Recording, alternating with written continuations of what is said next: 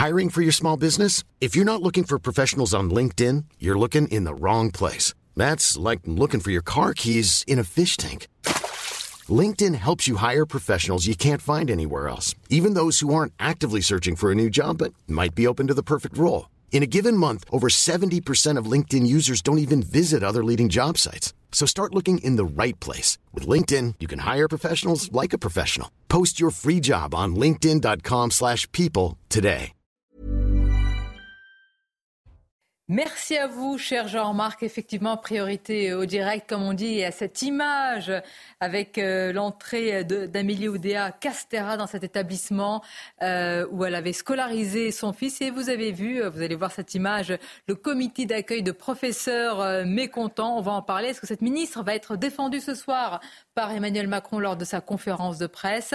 Est-elle encore défendable? Beaucoup de questions, mais tout d'abord, le journal. Bonjour à vous, cher Mickaël. Bonjour Sonia, bonjour à tous. Et à la une de l'actualité, réunion de crise chez les Républicains après la défection de Rachida Dati, les membres du parti se sont réunis ce matin pour évoquer les élections européennes, mais aussi la stratégie à adopter face à un gouvernement qui a euh, basculé à droite. Écoutez Roger Carucci à l'issue de cette réunion qui s'exprimait au sujet d'Emmanuel Macron. Macron a du mal à accepter l'idée que fin du deuxième quinquennat sera extrêmement difficile. Et je pense que si Attal remplace Elisabeth Borne, c'est d'abord parce qu'il se dit qu'Elisabeth Borne commençait à avoir des prétentions, des idées, des réticences, et que mettre quelqu'un de plus jeune qui lui doit tout, c'est quand même plus simple pour garder de l'autorité. L'Élysée a repris le pouvoir complètement par rapport à Matignon. C'est la logique du système. Mais c'est une réaction au fait que le président de la République ne pouvant pas se présenter une troisième fois, c'est terminé. Dans le reste de l'actualité, les agriculteurs en colère à Toulouse. Depuis ce matin, plus de 2000 agriculteurs et près de 400 tracteurs défilent pour défendre leurs revenus, l'accès à l'eau et pour s'opposer à la hausse des taxes. Plusieurs actions sont prévues dans la journée. Écoutez ces manifestants interrogés dans le cortège. C'est un ras-le-bol généralisé face à l'inflation des normes et surtout face à la, suppression de la détaxation du, du gasoil non routier que, que l'on se sert en agricole. On est venu exprimer comme vous l'avez dit, notre ras-le-bol de cet empilement de normes, de décisions incohérentes qui nous empêchent de faire correctement notre métier et surtout d'en vivre décemment, et notre inquiétude pour l'avenir. La forte baisse de la natalité en France, l'INSEE a publié les derniers chiffres de l'année 2023 et ils sont pour le moins mauvais. Euh, moins de 700 000 bébés sont nés euh, en France en 2023, une première depuis la Seconde Guerre mondiale. À noter en revanche que le nombre d'enfants nés de deux parents eux-mêmes nés en dehors de l'Union européenne est en forte hausse. À La Réunion, l'alerte rouge cyclonique a été euh, levée ce matin. Météo France assure que le cyclone Bellal ne présente plus de menaces pour les habitants qui ont pu euh, se déconfiner, mais les dégâts sont, importants, comme nous l'explique une habitante interrogée ce matin. Ça a été plus bref que prévu, je pense, mais il y a quand même encore plein de, plein de foyers sans électricité, sans Internet, sans eau courante, sans eau potable. Euh, pas mal de dégâts. Les routes sont obstruées par les arbres qui sont tombés, qui sont tombés sur les fils électriques. Donc euh, voilà, c'est un peu, un peu à l'arrêt là en ce moment. Je pense qu'on s'attendait peut-être à pire, mais bon, les dégâts sont quand même assez conséquents sur les routes. Là, tous les arbres sont tombés. Voilà, il y a quand même pas mal de dégâts dans les jardins, dans les cours. Euh. Voilà pour le cyclone Bellal qui a frappé à, désormais l'île Maurice, à son tour placée en vigilance rouge cyclonique. Euh, et puis en métropole, la menace vient des chutes de neige. 15 départements sont placés en vigilance euh, orange neige et verglas aujourd'hui par Météo France avec des températures négatives. Les flocons pourraient accrocher au sol et rendre la chaussée particulièrement glissante. Alors soyez prudents, s'il vous plaît. Voilà pour l'essentiel de l'actualité à midi sur CNews. Sonia, à tout à l'heure. Merci à vous, Mickaël. À tout à l'heure. Et l'actualité, c'est la venue euh, d'Amélie Oudéa Castera dans cet établissement public. On attend sa sortie avec un comité d'accueil d'enseignants, de professeurs, euh, mais mécontents. Vous en avez entendu euh, certains tout à l'heure, en tout cas, vu ce comité avec Jean-Marc Morandini. Et après, est-ce que la ministre va être défendue ce soir lors de la conférence de presse du président? On va en parler. Puis surtout, de quoi cette polémique est-elle le nom? Sujets seront évoqués évidemment dans Midi News. Je salue Judith Vintraud. Bonjour, et merci d'être là, Judith, grand reporter auprès du Figaro Magazine. Naïma Mfadel nous accompagne. Bonjour Naïma. Bonjour Sonia. Merci de votre présence également. Vous êtes essayiste, spécialiste des questions de politique de la ville. Frédéric Durand nous fait l'amitié d'être présent. Bonjour à vous, cher Frédéric, directeur du magazine L'Inspiration politique. Et à vos côtés, Céline Pina, bonjour. Bonjour. Bienvenue, vous êtes politologue Céline et journaliste auprès de, de Causeur. On va voir dans quelques instants justement ces, ces images. Alors, comité d'accueil, il ne faut pas aussi exagérer les mots. Hein. Vous voyez, quelques professeurs mécontents. Mais alors là, j'ai envie de vous interroger euh, plus particulièrement sur, j'allais dire, presque la symbolique de ce déplacement, Judith Vintraube. Depuis quelques jours, d'ailleurs depuis sa prise de fonction, la ministre n'arrive pas à sortir de cette polémique alors qu'elle veut l'éteindre euh, elle-même. Que pensez-vous de ce déplacement dans cette propre école qu'elle a ciblée par ses propos pour ce paquet d'heures non remplacées Je crois que, et je crains qu'elle s'enfonce. Euh, depuis le début, euh, Amélie Oudéa-Castera se défend extrêmement mal. Elle aurait dû euh, assumer le fait d'avoir mis ses enfants dans le privé. En plus, elle habitait pas loin de l'établissement où elle les a mis Stanislas. Donc ça, il y avait une raison logique. La qualité de Stanislas faisait le reste. Donc elle s'est mise tout de suite en position de, de coupable, en essayant de chercher des arguments pour sa défense. Et face aux syndicats enseignants, la dernière chose à faire, c'est d'être en défensive. Je vais, euh, si vous permettez, re-raconter une anecdote que m'avait raconté Jean-Pierre Chevènement quand il était ministre de l'Éducation euh, en 84-86. Il en avait tellement assez que les syndicats enseignants, qui avaient tous euh, leur bureau dans le ministère de l'Éducation, entrent dans, son, dans son bureau comme dans un moulin qu'il avait fait enlever la poignée extérieure de la porte. Comme ça, il était sûr de ne pas être embêté oui, mais hein, ça, vous, montre euh, aussi dans quel euh, rapport de force sont les syndicats par rapport au ministre, quel que soit le ministre. Mais, mais tout le problème euh, est là. Et d'ailleurs, il y a maintenant, j'allais dire, presque une erreur originelle de la ministre Céline Pina. Moi, je crois qu'elle va devoir, je ne sais pas si vous êtes d'accord, donner des gages. Et elle va avoir beaucoup, beaucoup de problèmes. Parce que là, elle est venue dire quoi, au fond? Que l'école littrée n'a pas de problème, probablement, d'heures euh, non remplacée, mais ailleurs, on sait que c'est un véritable problème et un grand sujet. Le problème, c'est qu'elle euh, s'est mise dans une situation impossible, c'est-à-dire que si elle va à Canossa en disant excusez-moi, euh, j'ai menti, effectivement, il n'y a pas d'heure non remplacée dans cette école. Bien, la question va être posée de la fiabilité, de la crédibilité de sa parole, donc de, de la capacité de cette parole à être performative. Et malgré tout, en politique, c'est une question qui se pose. Et euh, si jamais elle n'a pas menti, alors pourquoi va-t-elle à Canossa au lieu d'affronter le problème? Voilà, donc je ne vois pas comment elle peut s'en sortir par le haut. Elle s'est mise elle-même dans une position impossible. Derrière, il y a quand même toute la symbolique, c'est-à-dire que quand euh, Gabriel Attal est devenu Premier ministre, qu'est-ce qu'on a dit? On a dit l'éducation nationale, tout le monde s'en fout, on met un ministre, il reste cinq mois, il commence à poser euh, a semblé poser des décisions fortes et hop, il n'y a plus personne. Et elle, elle-même s'est mise en situation d'infériorité en disant Je remplace Gabriel, mais il va me coacher. Mais on en aurait dit une midinette. C'était absolument ridicule et ça donne pas l'impression de quelqu'un à la hauteur de sa fonction sur une mission qui est très difficile. Évidemment, et on va y revenir. Et voilà, et d'autant plus difficile que euh, ce qu'on va voir, c'est et quand bien même elle voudrait donner des gages, elle va les donner à qui? Ah bah, ça, Aux parents, aux enseignants. Et je trouve qu'il n'est pas sûr que les intérêts, que le regard que ces gens-là portent sur l'école soient communs et que euh, les parents n'aient pas un certain nombre de choses à dire, y compris sur les enseignants aussi. Donc tout ça va être très compliqué. Effectivement, alors qu'on est à quelques jours hein, de sa prise de, fonction. Alors l'opposition forcément s'en donne à, cœur joie. Je voudrais vous faire tous réagir. Euh, Naïma Mfadel tout d'abord. Marion Maréchal, notre invitée ce matin lors de la grande interview. Alors elle, elle a mis ses enfants dans le, dans le privé. Elle l'assume. Elle dit que tous les ministres de l'éducation, peu ou prou, l'ont fait, ou tous les ministres l'ont fait, et qu'il faut d'abord le dire avec sincérité, ne pas occulter les autres problèmes. Écoutons-la. Les ministres, parce que disons-le, tous les ministres, tous les ministres de l'Éducation nationale en particulier ces dernières années, ont tous leurs enfants dans les écoles privées. Il y a quand même des ministres qui, depuis des années, mettent en place des politiques, ou en tout cas ne font rien pour contrer la faillite de l'éducation nationale, et préservent leurs enfants et leur progéniture euh, de toutes les politiques qu'ils mettent en place ou qu'ils ne mettent pas en place, euh, euh, en l'occurrence. Donc il y a quand même une forme d'hypocrisie et de colère à l'égard des Français, et eux ont les moyens de le faire. Ils choisissent des établissements qui sont les plus élitistes de France. Si nous sommes dans une situation sur l'éducation nationale, c'est parce qu'évidemment on n'a pas des ministres là où ils doivent être et on n'a pas fait les réformes nécessaires, mais c'est aussi parce que l'éducation nationale est selon moi en situation quasi monopolistique, euh, tenue par une administration de gauche. Je crois qu'il y a deux sujets. Il y a un, évidemment, la réforme de l'éducation euh, nationale, euh, la fin du collège unique, euh, par exemple, on pourrait développer, mais aussi, me semble-t-il, une bulle d'oxygène donnée au privé, la possibilité d'ouvrir davantage de classes. Aujourd'hui, les ouvertures sont très contraintes. La possibilité, par exemple, pour les collectivités de financer les écoles hors contrat ou de pouvoir toucher la taxe d'apprentissage. Ce n'est pas, le, pas le cas aujourd'hui.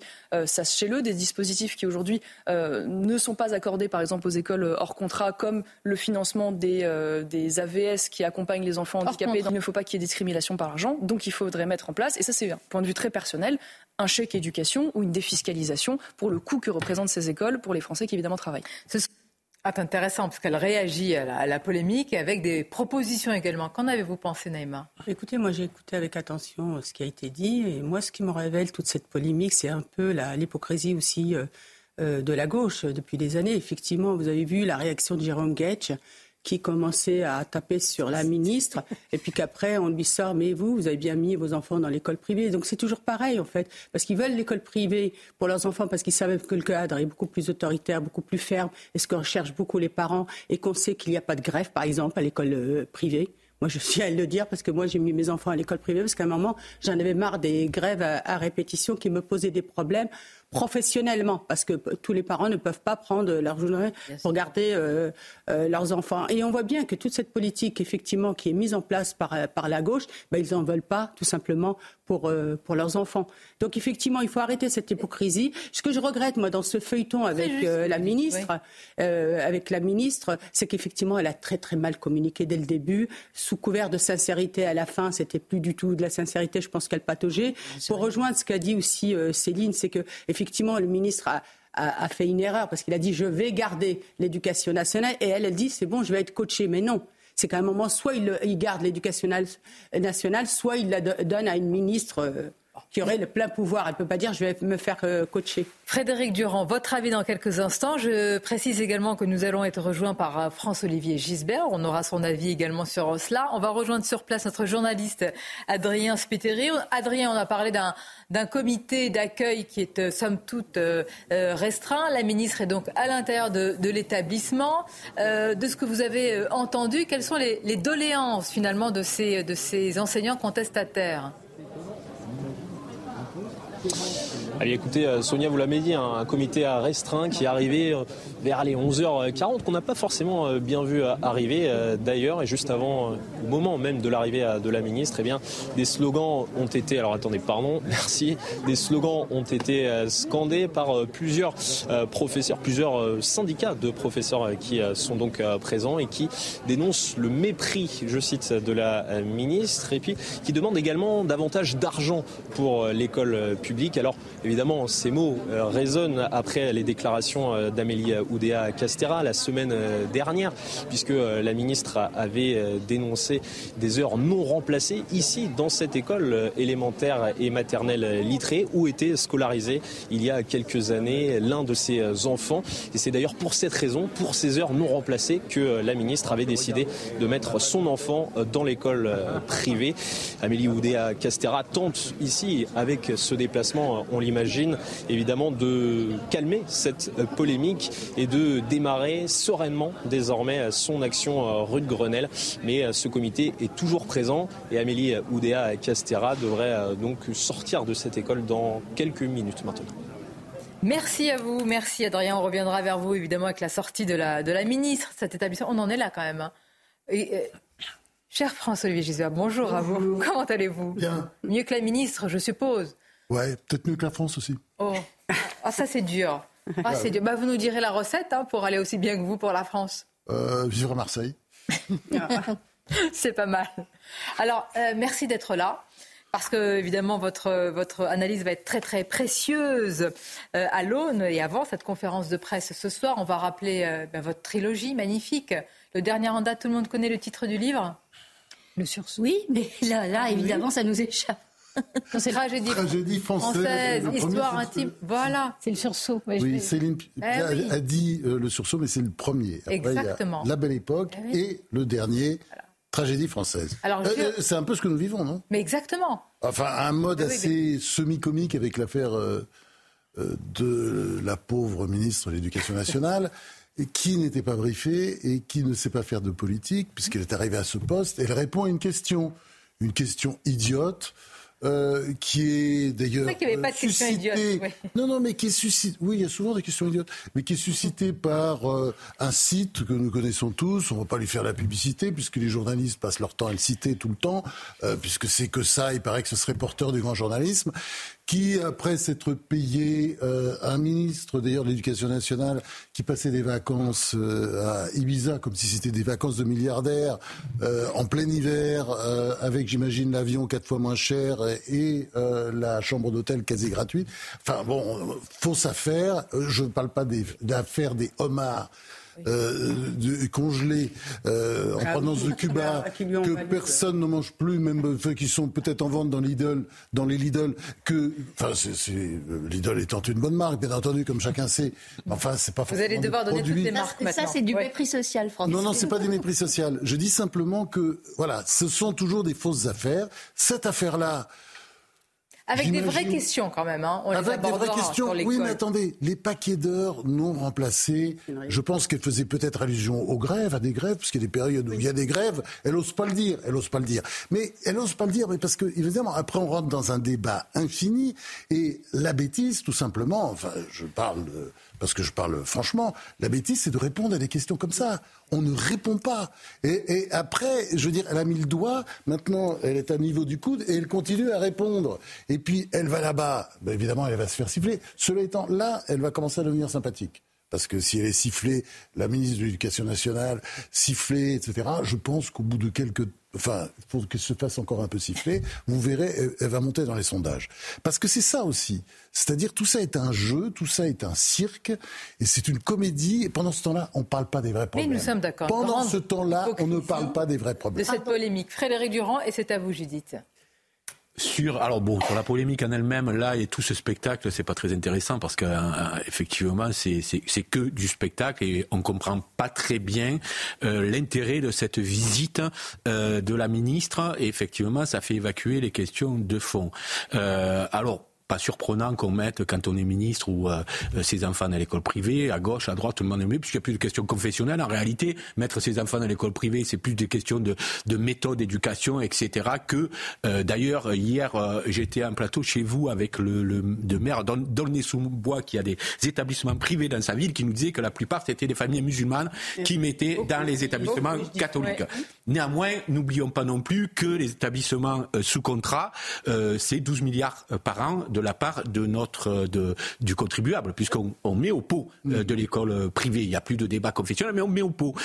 donc, donc oui, pour moi, le vrai, le fondement, le fondement de la République, ça reste l'école publique. Et si on abandonne cette ambition, alors moi, je suis très heureux d'une chose. Mais elle n'est pas abandonnée depuis des années? Allez, oui, ah, ben, oui, d'accord. Ah, Mais euh, euh, euh, si vous voulez, il y a une lucidité chez, chez, chez la ministre. C'est quoi? C'est de dire, il y a un paquet de non remplacés. Ça veut dire qu'elle le sait. En Seine-Saint-Denis, par exemple, un enfant dans le primaire, quand il a fini sa scolarité, il a fait un an d'enseignement en moins que les élèves ailleurs sur le territoire. C'est pas un problème ça. Mais moi je suis très heureux qu'elle ait, qu'elle ait une conscience et une lucidité parfaite à cet égard. Ça veut dire qu'elle est la mieux à même de régler ce type de problème. Alors ça, ça aurait été bien si elle l'avait ajouté. Parce qu'en avoir conscience pour sa progéniture, c'est bien penser à l'intérêt général. C'est mieux c'est toujours mieux. Qu'est-ce qui se passe, Dans des absences, je suis désolé, il faut rappeler les grèves qui, jouent un rôle important.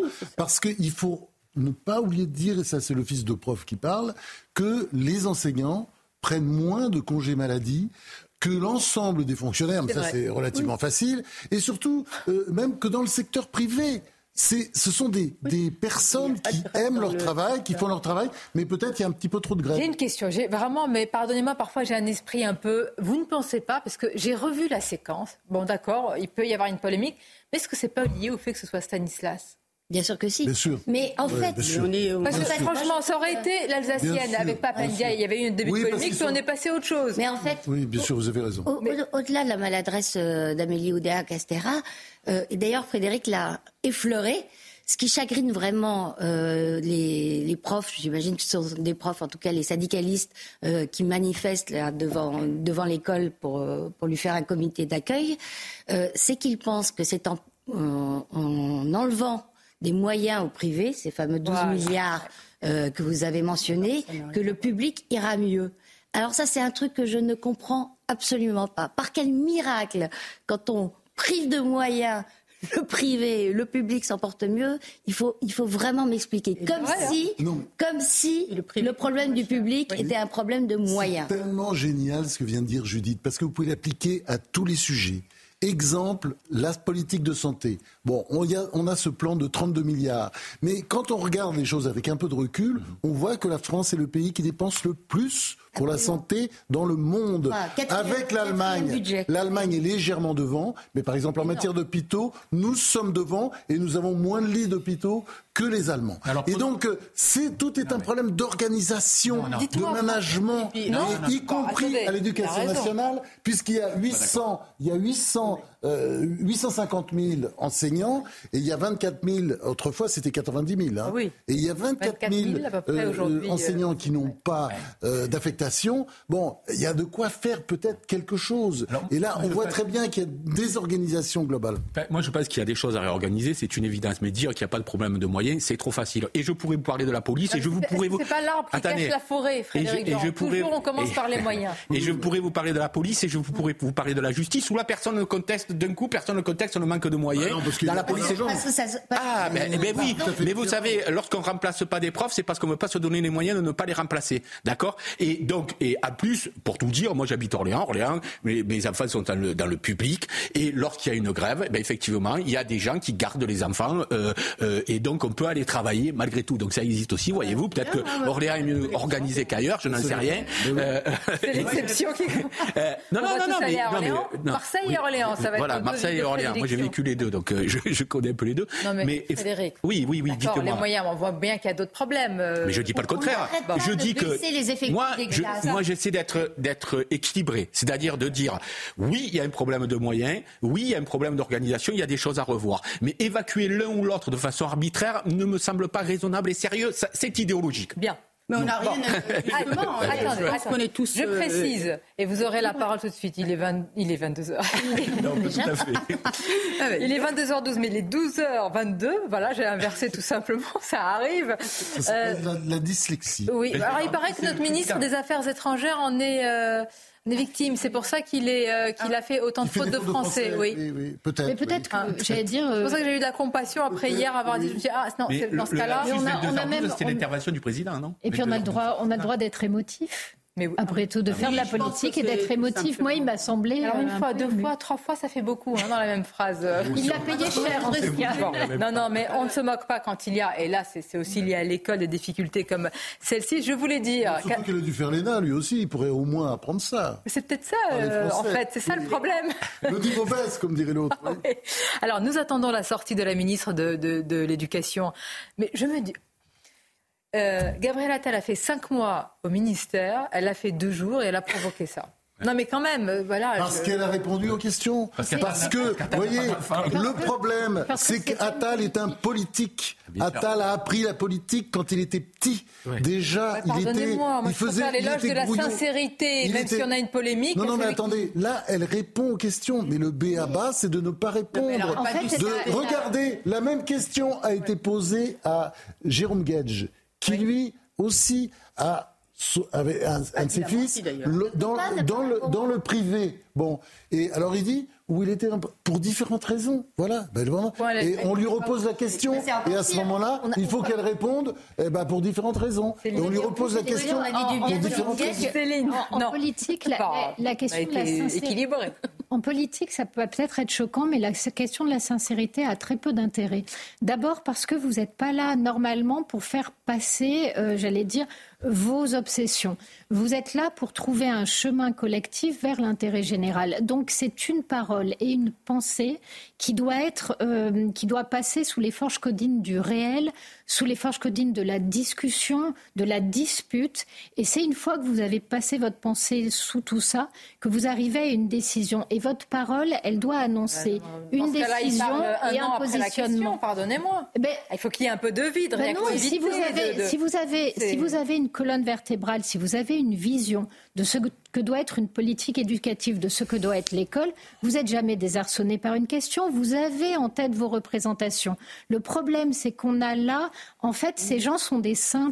C'est une question qui n'est pas facile parce qu'elle est entre le, elle est aussi sur le caractère personnel, aussi sur les enfants. Euh, mais, mais la, question, c'est qu'est-ce que euh, Emmanuel Macron, qu'est-ce que ce gouvernement veut faire de l'école?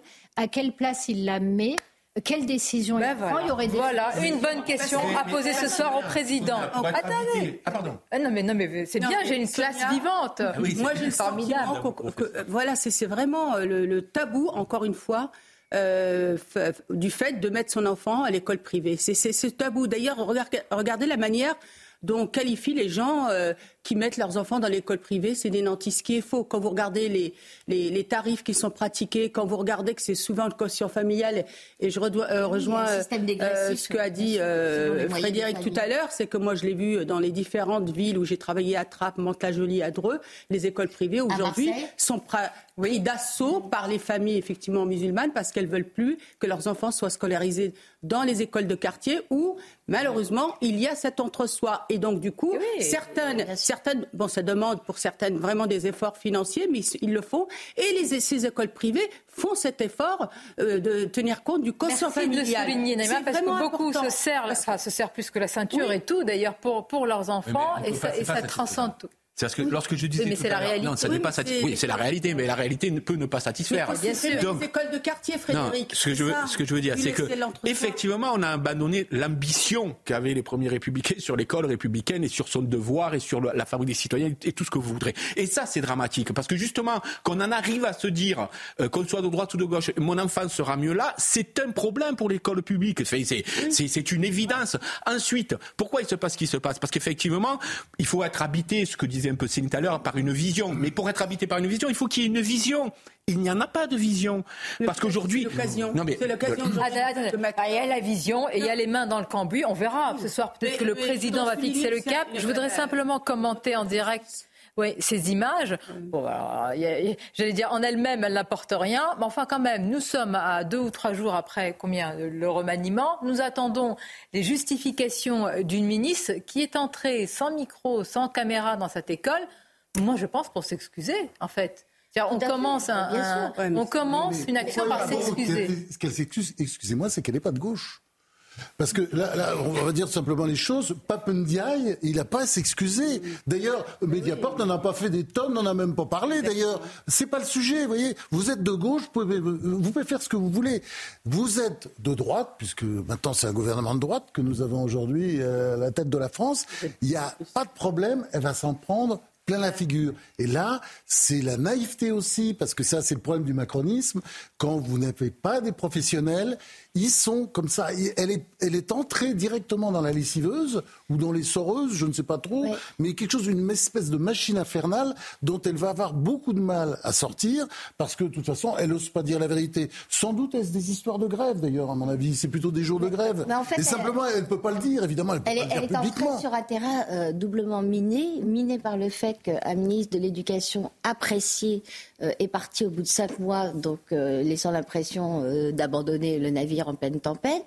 Et ensuite, le périmètre ministériel, le fait qu'elle ait un, aussi grand ministère euh, mélangeant l'éducation et les sports euh, moins d'un an, avant moins d'un an maintenant des JO, un défi énorme. Là, c'est là la polémique comme, comme, signal, comme signal envoyé à l'intérêt qu'on porte de la soi-disant première cause nationale que serait l'éducation, c'est mais Céline a raison quand elle dit, pardonnez-moi, même si vous êtes euh, entre guillemets bleu en politique, mais que vous avez la colonne vertébrale, que vous avez l'épaisseur sur ce sujet, vous avez une vision quand même, l'école, je pense que voilà, ça peut infuser. on ne se prend pas, les pieds dans le tapis. Oui, vous non, mais euh, se prendre les pieds dans le tapis parce que vous ne rentrez pas le premier jour directement dans une polémique. le, truc, c'est de ne pas répondre. C'est tout, tout simplement. un vrai professionnel. Un mais, vous, mais, non, mais j'ai l'habitude, excusez-moi, ça fait 50 ans que je, regarde ces, tous ces gens faire de la politique, mais, ils ne savent pas faire de la politique, ceux-là en tout cas, ceux-là particulièrement. C'est révélateur aussi de leur positionnement, c'est-à-dire que soit effectivement ils ne sont pas passés par les fourches codines de l'action publique, de l'action politique,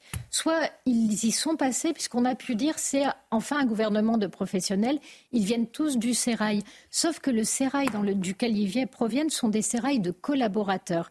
Ils sont tous et un certain nombre passés de collaborateurs d'élus à quasiment ministres ou directeurs de cabinet. Ils n'ont jamais été élus, ils ne sont pas allés sur le terrain. Certains ne se sont pas fait engueuler par les gens. Vous avez raison. Il y a eu un papier formidable cette semaine dans le Figaro euh, montrant l'ancrage en réalité des. Enfin, vous voyez, chacun sa terre, quoi, sa terre euh, d'élection ou de prédilection. Et en réalité, on ne trouve que le le nord, enfin voilà, une partie de la France et les deux tiers, les deux tiers de la France du sud ne sont pas représentés. Parce que c'est quand même. Marseille non plus. Macron est bien Marseille, mais. Attendez, vous allez tous vous exprimer. Mais tout d'abord, le rappel des titres avec vous, Mickaël. Amélie Oudéa Castera en déplacement dans une école du 6e arrondissement de Paris. Il s'agit de l'école publique Littré, d'où elle avait retiré son fils aîné. La ministre tente ainsi d'éteindre la polémique déclenchée par la scolarisation de ses enfants dans le privé. 15 départements de la Bourgogne-Franche-Comté à la Normandie ont été placés en vigilance orange, neige et verglas par Météo France. La prudence est donc de rigueur sur les routes. Et puis le secrétaire général de l'ONU, Antonio Guterres, appelle à un cessez-le-feu humanitaire immédiat à Gaza alors qu'Israël annonce que la phase intensive de la guerre contre le Hamas se terminera bientôt et qu'une de ces quatre divisions engagées dans l'offensive terrestre s'est retirée hier. Merci à vous, Mickaël. Que va dire ce soir euh, Emmanuel Macron à propos euh, d'Amélie euh, Oudéa Castera, puis à propos quand même de ce sujet sur le, public et le, et le privé C'est une véritable question. Va-t-il soutenir, défendre sa ministre de l'Éducation? Ah, Et certains se demandent même si elle est défendable sur ces sujets-là. ça vous laisse, vous l'auriez pas défendu, je crois. Non, ça me laisse sans voix. Ça me laisse, oui, je regardais si c'était à moi. Non, ça me laisse sans voix. Moi, je pense que la situation est quand même euh, complexe. Là, je pense qu'il est devant un dilemme, euh, parce que comme on l'a tous dit, euh, rentrer comme ça dans ce ministère avec cette polémique qui, est, qui devient un feuilleton et puis s'enfoncer de plus en plus, est-ce qu'elle va rester? C'est la question que je me pose. Euh, sachant que c'est quand même difficile un peu de la. Enfin bref, je, je, je suis en plutôt. Fait, la question, c'est surtout qui pourrait-il mettre à la place? Non, mais oui, mais on n'est pas encore là. ou alors, moi, je prends. On vient d'avoir un remaniement le ministre, le Premier ministre doit reprendre euh, en fait, tout simplement l'éducation nationale et lui laisser juste les, les, les JO comme Je peux vous demander très, très concrètement ce que vous auriez répondu à la question euh, qui lui a été euh, posée, si vous-même, et en l'occurrence certains, pour certains c'est votre cas, vous avez des enfants dans le privé, qu'est-ce que vous auriez répondu France, qu'est-ce que vous auriez répondu à la place de la ministre? Circuler, il n'y a rien à voir, je réponds pas aux questions des journalistes.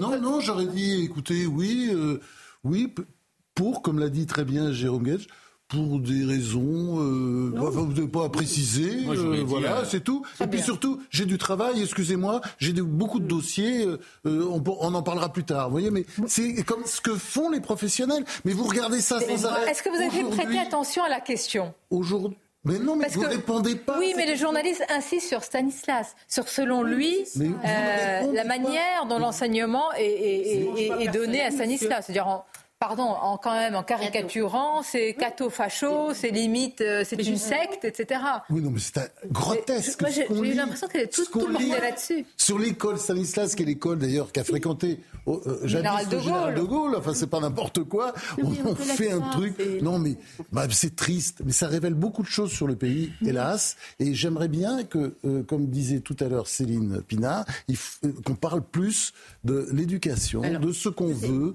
de ce qu'il faut faire parce que c'est vrai que c'est le dossier pardonnez-moi. principe. Au bout de sept ans, on ne sait pas ce que veut faire Emmanuel Macron sur l'éducation. Non, ah non, c'est pas. Mais comme ça qu'il est. Et en fait, ce qu'on a oublié Non, non, justement, on ne sait pas. C'est ça le sujet. Ce qu'on pourrait dire simplement sur l'éducation, c'est qu'elle aurait pu même faire la réponse qu'elle a faite. Il aurait suffi qu'elle termine en disant pour les enfants français, je veux le meilleur. Et ce qui pousse les gens à faire le choix du privé, je veux retrouver l'excellence dans le public. Parce que quand il y a excellence dans le public et dans le privé, les gens se battent pour aller dans le public. Les gens se battent pour aller à Henri IV. Donc quand l'excellence est proposée par le public, les gens veulent y aller. Donc ce que j'aurais dit, c'est je vais faire en sorte que le public redevienne excellent et attractif et que tous vos enfants bénéficient de ce que je donne aujourd'hui aux J'entends bien. Écoutez, ça n'aurait pas plu, ça n'aurait pas plu quand même. Hein. Dites-moi si vous c'est pas grave. Après, on rentrait dans le dur. Pas mettre le doigt mm. dans une polémique comme ça, parce qu'on va, va finir par laisser tout son bras. Écoutez, je pense qu'elle a laissé le bras et plus. Pourquoi? Parce que là, les syndicats vont lui dicter. Pourquoi en fait c'est une très mauvaise entrée en matière, vous le savez mieux que moi, c'est parce que là, véritablement, c'est une intimidation. Regardez d'abord... Qui a euh, fonctionné. Mais oui, regardez comment elle est entrée tout à l'heure. Ministre de l'Éducation, pardonnez-moi, elle arrive dans une école publique, on va voir les, images de cette... Euh, en plus, elle fait l'effort, c'est courageux de sa part. Ben, c'est ça. Ah, ça c'est sûr, elle savait que le comité d'accueil ne serait pas extraordinaire, et au, moins elle est courageuse, on peut pas Donc en réalité, soit elle se soumet, elle obéit, sinon... Ben, rien. Et c'est ça qui... Vous voyez, c'est en ça où je suis inclinée à la défendre. C'est fait. Le pire, c'est que les syndicats ne représentent pas grand-chose. C'est-à-dire qu'aujourd'hui, c'est 20%. Ils, font peut-être la loi, ils représentent 20% des Céline. Et j'ajoute, pardon Judith, juste un mot, que quand un micro a été tendu à l'un de ses enseignants-professeurs, ayant reconnu euh, CNews, a dit non, je ne réponds pas à CNews. Donc, tous les gens qui nous regardent et qui ont des enfants intéressés par l'école... Céline a raison de dire que euh, les syndicats euh, ne représentent pas grand-chose, mais en fait, dans le monde clos de l'éducation, c'est pour ça que je racontais tout à l'heure euh, l'anecdote avec Jean-Pierre Chevènement, ça n'a pas changé depuis 40 ans, ils sont tout puissants. Et en plus, épaulés par l'une des fédérations de parents d'élèves, oui, vous, voyez euh, FCPE évidemment. Mais qui est responsable du désastre de l'école? Bah, en partie, mais pardonnez-moi, mais ce sont aussi ces syndicats. Mais c'est une correspondance. Moi, moi, ministre, j'ai l'air de dire le contraire. Moi, ministre de l'élection, personne n'y pensera, et tant mieux. Mais je veux dire, mais, mesdames, messieurs, mais vous êtes co-responsables. Les le ministre Alec disait qu'il faut dégraisser le mammouth. Les syndicats et les, les syndicats et les ministres qui s'y sont soumis. C'est ça le problème. Non, je ne crois pas du tout que les syndicats soient responsables de l'état de l'école aujourd'hui. Pardonnez-moi de, de, ah, de, vous apporter la, la, je vous en euh, prie. la contradiction. Euh, moi, je pense qu'il y a depuis très longtemps plus de réelle politique en faveur de l'éducation euh, et qu'on a oublié le principe même dès lors qu'on a mis, et ça, ça peut être davantage perçu comme état de droite, euh, euh, dès lors qu'une partie a dit non, mais il faut que ce soit le, le, plus le savoir qui soit au centre, mais l'élève, on est parti dans quelque chose d'absolument abominable et notamment. Et, et, et, et, qui est responsable et notamment pour les classes populaires que moi je défends, parce que les classes populaires n'ont pas le complément culturel à la maison, tandis que les bobos qui ont prôné ça, euh, bobos qui ont prôné ça, eux pouvaient apporter à leurs enfants le complément culturel. Ça, c'est une, à mon avis, une première chose. Maintenant, ce qu'elle, exactement, de droite, hein.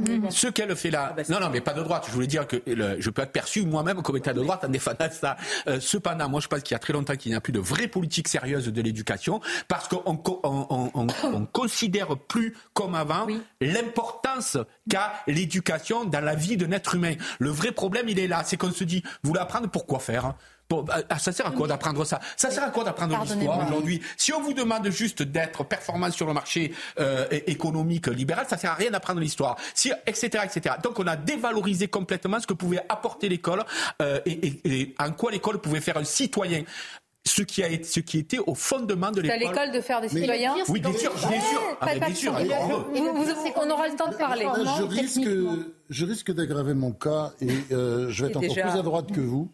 Euh, c'est que je pense que, oui, ce qui est peut-être possible, je ne sais pas, mais moi je pense que l'essentiel aujourd'hui, et ça, ça, devrait être la politique, je crois que les Français d'ailleurs ont un peu compris, c'est pour ça que Attal est devenu si populaire, c'était de son idée, mais bien entendu il n'aurait jamais osé la formuler comme ça, on ne peut pas. Mais il faut remettre l'enseignant au centre de l'école. Et ça, c'est absolument fondamental. Le prof au centre. On sort les parents d'élèves. Le parent d'élèves, les parents d'élèves, les parents d'élèves, ce sont eux aussi. Il faut voir les réunions de parents d'élèves avec les profs, les, profs qui sont mis en accusation. les profs au centre, c'est la gauche.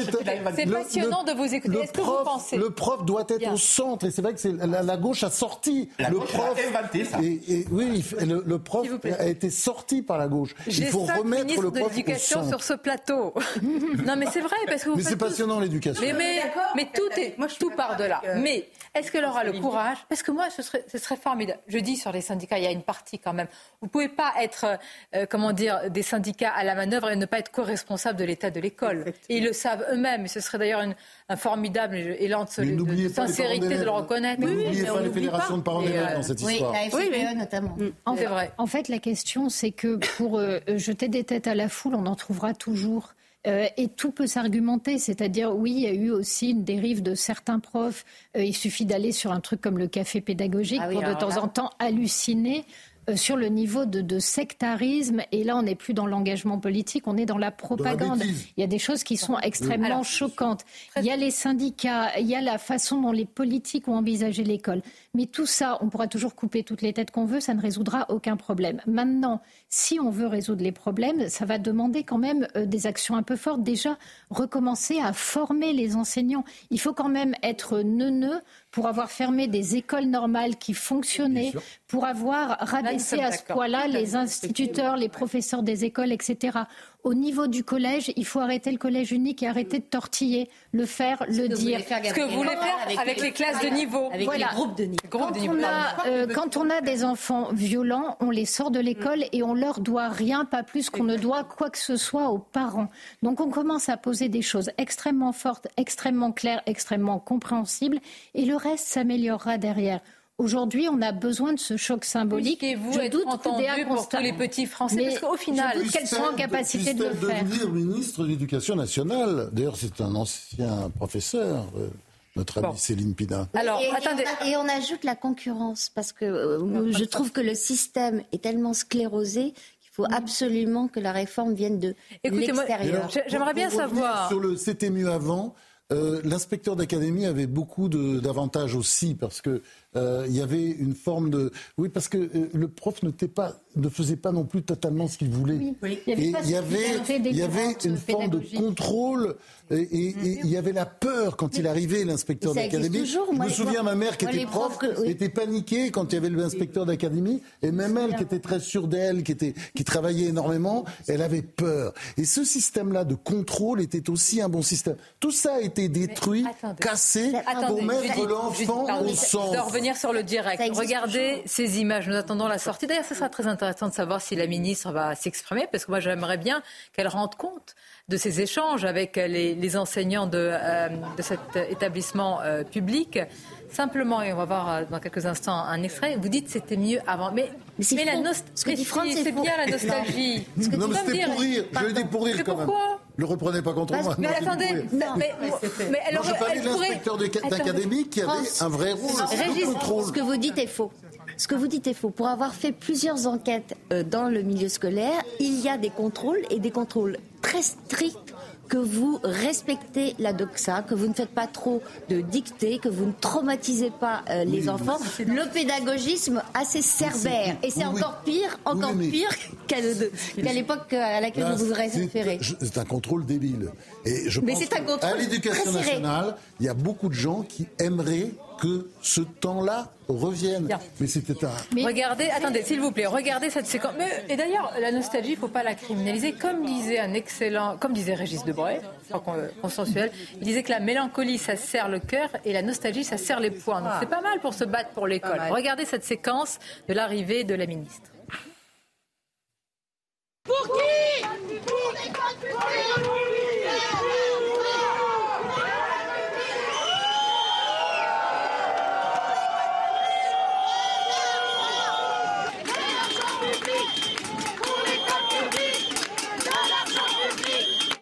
ce comité d'accueil pour euh, signifier à la ministre euh, notre profonde colère et le caractère absolument insupportable de ses propos et de ses justifications qu'on suivit depuis trois jours. Elle a allumé un feu qui était déjà assez... Enfin, qui ne s'éteint pas en fait hein, depuis des mois, voire des années chez les, enseignants, les enseignantes et tous les personnels de l'éducation nationale. Et les propos qu'elle a tenus euh, vendredi dernier sont absolument insupportables. On pas, enfin, voilà, on a passé un cap dans le mépris et la violence euh, des propos des, responsables politiques euh, sur l'école publique.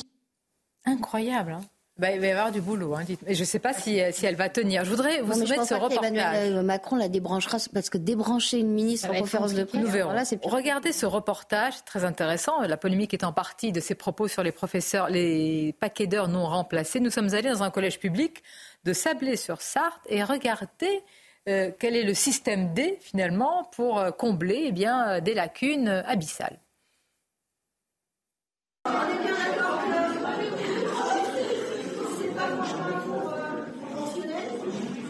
La scène se passe vendredi dernier dans une salle communale qui jouxte le collège Reverdy de Sablé-sur-Sarthe. Le cours n'est pas conventionnel et pour cause, face à 40 adolescents, c'est une maman d'élèves qui parle atomes et distillation. C'était sérieux quand même parce qu'on a abordé quelques notions. Après, effectivement, on a expliqué aux élèves que c'était un coup, un coup de com et qu'ils avaient l'autorisation de diffuser sur leur réseau et de faire un maximum de bruit pour avoir un prof. Depuis la rentrée de septembre, le poste de prof de physique-chimie n'est pas pourvu dans ce collège. 120 élèves de 4e et 3e n'ont plus cours dans cette discipline alors que le brevet approche. On en arrive à des extrémités où on est obligé de faire cours, nous parents, au collège, mais on fait également cours à la maison.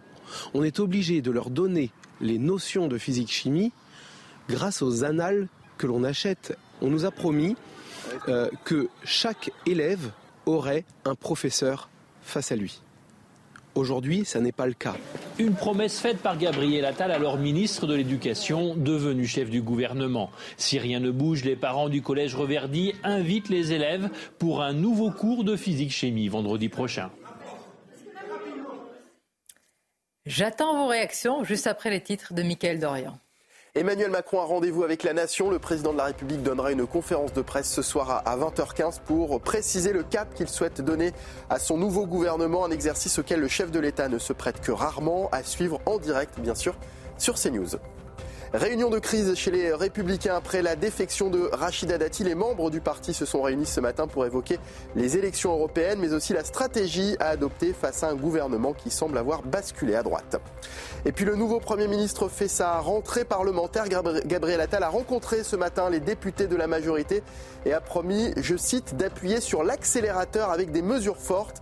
Il s'est également dit parfaitement lucide sur le contexte difficile dans lequel il a été nommé. Oh oui, nous allons en parler. Mais tout d'abord, retour sur le reportage de Michael Chailloux dans cet établissement public de Sablé-sur-Sarthe où vous l'avez vu, des, parents d'élèves ont remplacé les professeurs. Alors vous qui nous disiez, France, qu'il fallait sortir finalement les parents d'élèves, là, heureusement qu'ils sont là.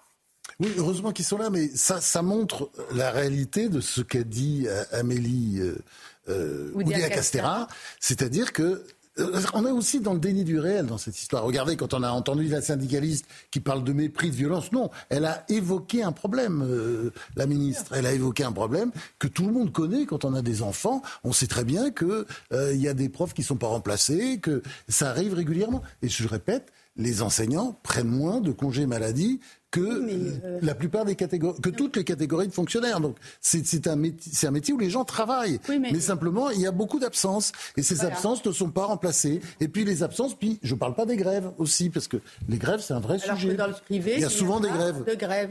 voilà absolument. tout à je fait. voudrais juste citer, si vous me permettez, euh, Sonia, parce que Lisa Carmen Yerzik, qui a fait la grande euh, récréation. Oui, exactement. Euh, nous envoie un petit, m'envoie un petit mot. Elle dit Mais non, les écoles privées sous contrat font gagner de l'argent à l'État. S'il souhaitait les réintégrer, cela lui coûterait des fortunes. Les élèves y coûtent moins cher et les collectivités ne payent ni la cantine, ni les transports, ni les personnes qui s'occupent des enfants en difficulté. Ah mais c'est effectivement, donc c'est important. Il y a quelqu'un qui paye quand même. Oui, non mais les parents, non mais c'est ça qu'elle veut dire, c'est que les parents justement oui, payent. après c'est un choix. Donc euh, oui, c'est vrai, et, il, et voilà. vrai ce choix, donc, il impacte leur voilà. vie. Et puisque vous rapportez, on, on a regardé décidément, Sophie Audugé, qui est la déléguée générale de SOS Éducation, me dit c'est tout de même invraisemblable l'emballement aussi de cette polémique quand on y réfléchit un peu, parce que quand on pose des choses par rapport à ce qu'elle a dit, Très franchement, ah il y a un énorme procès d'intention. Il faut le dire quand même. La dégradation il faut le dire. du système, de, des médias, de, enfin, c'est incroyable. On est, sur des secteurs très inflammables. C'est-à-dire, c'est comme la santé, l'éducation. Bah, tous les sujets sont inflammables à ce titre-là. Plus, ou moins, plus ou moins, plus ou moins, la santé et l'éducation, il suffit d'un mot de travers pour que, effectivement. Pourquoi la polémique n'a pas pris pour Papa Ndiaye et ses enfants à l'Alsace ah, C'est bizarre. Vous avez donné les raisons, peut-être que c'était bonne, euh, les raisons que vous avez données. Mais euh, euh, reste que ce sont, euh, c'est très inflammable. Par voie de conséquence, le moindre mot de travers fait tout exploser. Non pas pour le mot lui-même, non pas pour la chose, parce que chacun est assez raisonnable pour savoir que oui, c'est, il y a rien d'extraordinaire à cela. C'est regrettable. C'est un peu comme si le patron de Renault roule à Volkswagen, évidemment. Mais euh, c'est, c'est regrettable, mais c'est pas non plus dramatique, je dirais. Et puis l'école publique, l'école publique a bien d'autres problèmes que que, que, que celui-là à régler. Mais ça prouve, pour moi, ça prouve une chose, c'est qu'on est vraiment dans quelque chose de très frictionnel. Euh, la santé, ça a été pareil au moment du Covid, etc. La moindre déclaration pouvait tout faire exploser. Et là, on en est là. Pourquoi Parce Alors, il faut avancer quoi? La tête baissée en ayant peur de la moindre Parce qu'il y a une tension sociale ah. qu'on a du mal à mesurer aujourd'hui, qui ne, qui ne s'exprime, qui n'est plus traduite à proprement parler politiquement, mais qui est, qui est, qui est bien là, et qu'il n'y a plus de gauche dans ce pays, en tout cas de gauche euh, capable de se faire entendre sur les questions économiques et sociales, parce que, excusez-moi, avant la gauche, c'était avant tout ça. Voilà, c'était moi, je suis resté à une gauche qui défend le travail. sur l'école, euh, évidemment. On va marquer une pause et on va y revenir. On va marquer. Pardonnez-moi, Si ça parle du massacre des classes moyennes, c'est pour ça que ça, c'est à ce point-là éruptif c'est que les gens euh, n'imaginent plus un avenir euh, meilleur pour leurs enfants. Ils, vivent le déclassement, euh, ils pensent que leurs enfants vont le vivre deux fois plus, et c'est pour ça qu'ils explosent littéralement de rage et de frustration. Si Amélie Oudéa Cassera est au centre d'une polémique, Rajda Dati est au centre des projecteurs, mais aussi des critiques. DLR, ça fait sourire France-Olivier Gisbert. Vous nous direz je vous ai entendu sur cette antenne hein, qualifier ou appréhender euh, la ministre de la Culture. Comment vous avez dit Cruella? Cruella, oui. Cruella d'enfer, ça ne vous parle rien. Les 100 dalmatiens. Je connais mes classiques, cher monsieur. C'est un casting de Walt Disney, tout ça un peu. Hein, D'ailleurs, on peut en parler. Ben, on va en parler. Tiens, ça m'intéresse, vous qui avez euh, du haut de votre expérience, traversé beaucoup de conférences de presse. Et oui, et oui. Quelle question vous auriez posée au président? Vous nous direz juste après la pause. Oui. Comme ça, je vais la noter et je vais la rapporter ce soir. Spéciale dédicace, évidemment. À tout de suite. Image en direct et quel timing, si je puis dire, puisque voici la sortie de la ministre.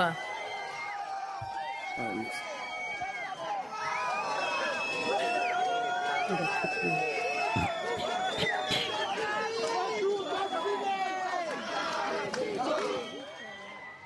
Vous avez entendu ces euh, huées et on va l'entendre, on va l'entendre s'exprimer. Je le fasse quand j'avais pu échanger avec elle ce week-end au téléphone. J'y tenais, je le leur devais.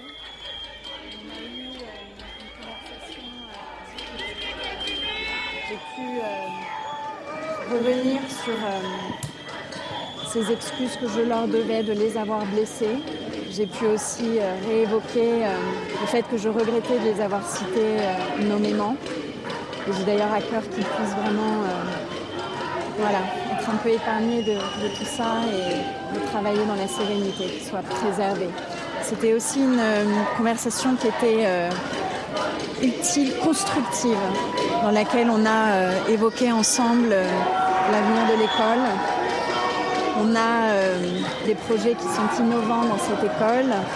Ils nous fait part de leurs attentes, ils nous fait part de leur euh, vision de comment améliorer et traiter les problèmes de l'école. Et euh, c'est cette feuille de route que je vais continuer à porter en restant euh, à l'écoute.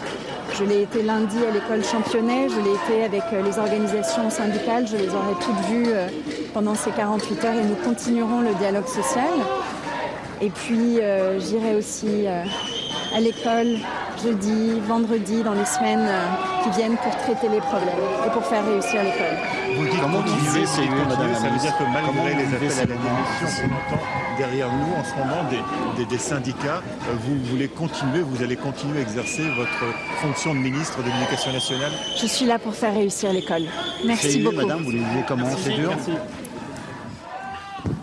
Voilà donc pour la prise de parole de la ministre de l'Éducation, Amélie Oudéa Castera. Je leur devais des excuses, donc c'est ce que nous disions depuis tout à l'heure. La ministre s'est excusée pour ses propos euh, sur l'école euh, Littré, hein, qui est celle-ci, hein, où euh, son fils, ou l'un de ses fils, est, est, est, passé. Alors, on nous disait tout à l'heure, si elle s'excuse, c'est terminé. Enfin, c'est terminé. Ce sera très compliqué ensuite de vouloir renverser les choses. Est-ce que vous avez noté Non, ça dépend du président de la République. Franchement, là, par exemple, elle tient et franchement, sa, cote force, va remonter dans l'opinion parce que elle tient, elle résiste, euh, elle s'est excusée. Et puis, euh, bon, moi, je, je suis pas sûr que son sort soit totalement scellé encore. Ce qui est sûr, c'est qu'elle a, elle, risque de continuer dans les erreurs parce que je vois, bon, il fallait pas qu'elle parte par la porte de derrière. Elle part par la porte devant justement, et, puis elle affronte, elle affronte, et, les Français aiment toujours ça. Elle affronte, elle n'a pas peur, mais euh, elle répond un peu aux questions elle commence à répondre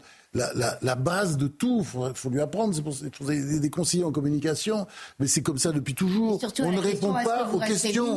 Voilà, on ne répond pas aux questions. deux jours après votre nomination, est-ce que vous restez ministre? La bonne réponse, c'est vous plaisantez. Moi, quand même, je, je d'admettre la validité de la question, c'est complètement. Je retiens pour l'école, commencer par des excuses. Je ne sais pas ce que ça peut être comme feuille de route. Vous allez nous en parler. On va poursuivre le débat. Excuses aux profs, c'est bien. Parce que euh, euh, les profs, ils tiennent c'est le nerf de la guerre. Mais oui, mais c'est ça. Les, profs, c'est le nerf de la guerre. Elle doit se réconcilier avec les profs. Vous n'êtes pas d'accord. Vous allez nous expliquer pourquoi après le journal, il est 13h pile. Et c'est à vous, cher Mickaël. Rebonjour. Rebonjour Sonia, bonjour à tous. Je leur devais des excuses. Les mots d'Amélie Oudéa Castera, vous venez de les entendre en direct sur CNews, qui s'est exprimé à sa sortie de l'école publique Littré dans le 6e arrondissement de Paris, une école d'où elle avait retiré son fils aîné. La ministre tente ainsi d'éteindre la polémique déclenchée par la scolarisation de ses enfants euh, dans le privé. Un comité d'accueil l'attendait à son arrivée devant l'établissement. Dans le reste de l'actualité, une forte baisse de la natalité en France, moins 6,6% en un an. L'INSEE publie aujourd'hui son bilan euh, démographique pour l'année 2023, des chiffres qui inquiètent. Les naissances n'ont jamais été aussi basses depuis la fin de la Seconde Guerre mondiale. Corentin Brio. Peut-on parler d'une crise de la natalité? Alors que le nombre de nouveau-nés était de 626 000 en 2022, le chiffre chute à 678 000 en 2023, soit une baisse de 6,6%. Cette baisse des naissances entre 2022 et 2023 s'observe dans toutes les régions sans exception. Par exemple, entre janvier et novembre, elle est de 8,4% en Corse et en Normandie, 7,7% en Auvergne-Rhône-Alpes ou encore 5,6% en Île-de-France. Concernant la baisse du nombre des bébés en 2023, l'INSEE l'expliquait par la diminution du nombre de femmes de 20 à 40 ans et par la baisse du taux de fécondité qui s'est établi à 1,68 enfants par femme l'an dernier contre 1,79 en 2022. Je voudrais commencer en, rappelant qu'il y a euh, énormément d'injonctions qui pèsent sur les femmes et de dire à toutes les auditrices qui ont fait le choix de ne pas avoir d'enfants qu'elles ont le droit, que ça n'est pas un problème, qu'elles ne sont en train de trahir ni la patrie ni leur famille et que euh, et qu'il faut aussi euh, faire attention avec tous ces discours qui laisseraient à penser qu'il y aurait une bonne manière d'être une femme et ce serait d'être une mère. On peut être une femme sans être mère, il n'y a aucun problème avec ça. Depuis 2011, le nombre de naissances a reculé chaque année en France, à l'exception de 2021 qui a connu un léger rebond après les confinements liés au Covid-19. Depuis la Seconde Guerre mondiale, les chiffres de la natalité n'ont jamais été aussi bas. La colère des agriculteurs à Toulouse. Depuis ce matin, des milliers d'agriculteurs euh, défilent pour défendre leurs revenus, l'accès à l'eau et puis pour s'opposer aussi à la hausse des taxes. Plusieurs actions sont prévues dans la journée. À La Réunion, l'alerte rouge cyclonique a été euh, levée. Ce matin, les habitants ont pu euh, se déconfiner. Météo France assure que le cyclone Bellal ne présente plus de menaces.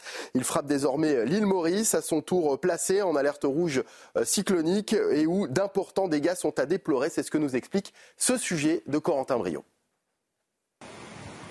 Des rues transformées en torrents et des voitures submergées par les eaux. Les précipitations ont surpris les habitants de l'île Maurice. C'est incroyable. Oh, cette voiture-là On n'avait pas tant de vent que ça, on n'avait pas trop de pluie jusqu'à midi. Et, là, effectivement, c'est mis à pleuvoir et c'est surtout l'eau, l'eau des, des trompes d'eau. Enfin, voilà, c'est une machine à laver, un karcher. Euh, l'eau plus le vent, euh, un énorme karcher. Des vagues ont submergé le front de mer de la capitale, inondant tout sur son passage. Le niveau d'alerte sur l'île a même été relevé à 4, le niveau maximum. Les habitants, confinés depuis hier soir, ont enfin pu ressortir de chez eux, depuis quelques heures seulement. 230 km plus loin, à La Réunion, le soulagement domine. Le cyclone n'a pas provoqué le cataclysme redouté. Après avoir frappé les reliefs du nord-ouest, Bellal a dévié sa course, sans entrer à l'intérieur des terres. On a eu des forts vents, euh, beaucoup de pluie, mais rien de catastrophique euh, comme ce qui était annoncé en fait. Mais de là à plus avoir d'électricité, moi j'avais jamais connu ça. Donc en soi, ça va, on a mis des petites bougies, euh, on a cuisiné autrement. Enfin, par chance, nous, on a du gaz à, la maison. C'était quand même euh, un peu impressionnant. Le cyclone Bellal a causé la mort d'un homme à l'île Maurice et d'un autre homme sur l'île de la Réunion. À la demande du président de la République, le ministre de l'Intérieur, Gérald Darmanin, est attendu mercredi matin sur l'île de la Réunion. Et voilà Sonia pour l'essentiel de l'actualité à 13h sur CNews. Merci Mickaël. Nous sommes toujours euh, accompagnés et bien accompagnés avec Judith Vintraube, Naïma Fadel, Céline Pina, Frédéric Durand et France Olivier euh, Gisbert. Beaucoup de sujets à vous soumettre. Il y en a un qui me paraît aussi essentiel et qui est souvent malheureusement peu euh, abordé. C'est la colère des agriculteurs. Elle sème un peu partout en Europe. Vous avez vu ces images impressionnantes en Allemagne. Alors il est vrai qu'il y a des spécificités locales en fonction de chaque pays, mais quand même qu'il y a une trame parce que les agriculteurs en ont marre des normes, des injonctions contradictoires, faut bien dire aussi de, la Commission européenne. Et nous sommes avec justement euh, David Sèvres. Bonjour à vous, euh, Monsieur Sèvres. Vous êtes arboriculteur. Vous êtes également le président de la Fédération départementale des syndicats d'exploitants agricoles du Gard, la DSEA. On a vu, euh, David Sev, je le disais à nos invités, ces images impressionnantes, vraiment, euh, partout en Europe. Je disais, vous êtes soumis à, de très nombreuses contraintes, la concurrence, les injonctions contradictoires, enfin énormément de choses. Vous particulièrement, quelle est, j'allais dire, la priorité des priorités? Pourquoi vous, vous manifestez aujourd'hui? Aujourd'hui, je crois que la priorité des priorités, c'est la réglementation qui nous contraint à produire de plus en plus vert. Donc, dans l'absolu, ça pose pas de problème si euh, le prix des marchandises suit euh, les contraintes. Le problème, c'est qu'on nous paye de moins en moins cher et on nous demande de plus en plus de choses. On a une augmentation des charges qui est diabolique, le gasoil, l'engrais, etc., etc. Donc, on n'arrive plus à suivre. Aujourd'hui, les trois quarts d'entre nous, on travaille pour moins de 1000 euros par mois, 50 heures par semaine. Qui accepterait ça? Personne augmentation des charges diaboliques. il y a un moment Oui, je vous en prie. Oui, je disais, il y a une augmentation des, charges diaboliques. On est à plus 40-50%. Donc, si vous voulez, euh, voilà, les gens en peuvent plus. C'est pour ça qu'on a retourné les panneaux il n'y a pas très longtemps en disant on marche sur la tête. Effectivement, on marche sur la tête. Au rythme où on va, on va perdre notre agriculture. Comme on a déjà perdu une partie de notre industrie, qu'est-ce qu'on veut? Est-ce qu'on veut la souveraineté alimentaire, qu'on puisse consommer français? Ou, ou est-ce qu'on veut qu'il y ait des produits d'importation, produits selon des normes sociales ou environnementales qui sont pas du tout les mêmes que nous? Nous, là, les politiques, euh, moi, je veux qu'on nous donne des réponses. Alors, on a des déclarations d'amour des politiques, c'est très bien, mais nous, maintenant, ce qu'on veut, c'est des preuves d'amour. Maintenant, on en a assez. S'il y avait une question justement à poser ce soir au président de la République, euh, euh, David Sev, vous parlez de, souveraineté euh, alimentaire. Est-ce que ça se joue encore au niveau national ou est-ce que tout se joue à Bruxelles désormais? Bah, nous, on est quand même persuadés qu'il faut que ça se joue au niveau national parce que déjà, il y a des distorsions de concurrence au niveau euh, européen et on le voit bien entre la Pologne, l'Espagne, pour ne citer que, ou, d'autres pays qui n'ont pas les mêmes normes sociales que nous. Donc déjà, ça, c'est pas normal. Et, moi, la question que je pose, c'est est-ce qu'on veut encore vraiment de notre agriculture? Parce que si on veut la brader, on s'y prendrait pas autrement. Enfin, qu'on prenne l'exemple sur l'industrie. Après, ce sera trop tard. Hein. Trop tard. Hein. Attendez, c'est important ce que vous dites pour conclure. Trop tard, c'est-à-dire que là, ce qui est en train, enfin, on est en train de jouer notre, notre, euh, comment dire, dépendance euh, alimentaire en réalité. Bien sûr, on a, on a beaucoup de, jeunes qui ne veulent plus s'installer parce qu'effectivement, ils constatent que bah, les prix sont trop bas et qui tireront pas de revenus d'une exploitation.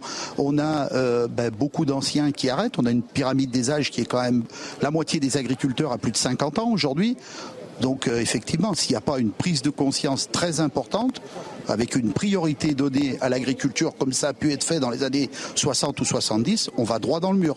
Et dans 20 ans, ce sera trop tard, ou dans 10 ans même, euh, on importera des, produits que, que l'on ne veut pas, quoi, hein, que l'on ne veut pas aujourd'hui.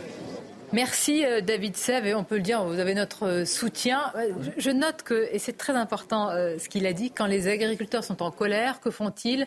Ils renversent les, panneaux. Il n'y a pas de voiture caillassée, il n'y a pas. Bah, enfin, je veux dire, pardon, d'opposer parfois des choses. Ça n'a pas toujours été le cas. Oui, je suis d'accord. Mais là, il y a eu des actes beaucoup plus violents.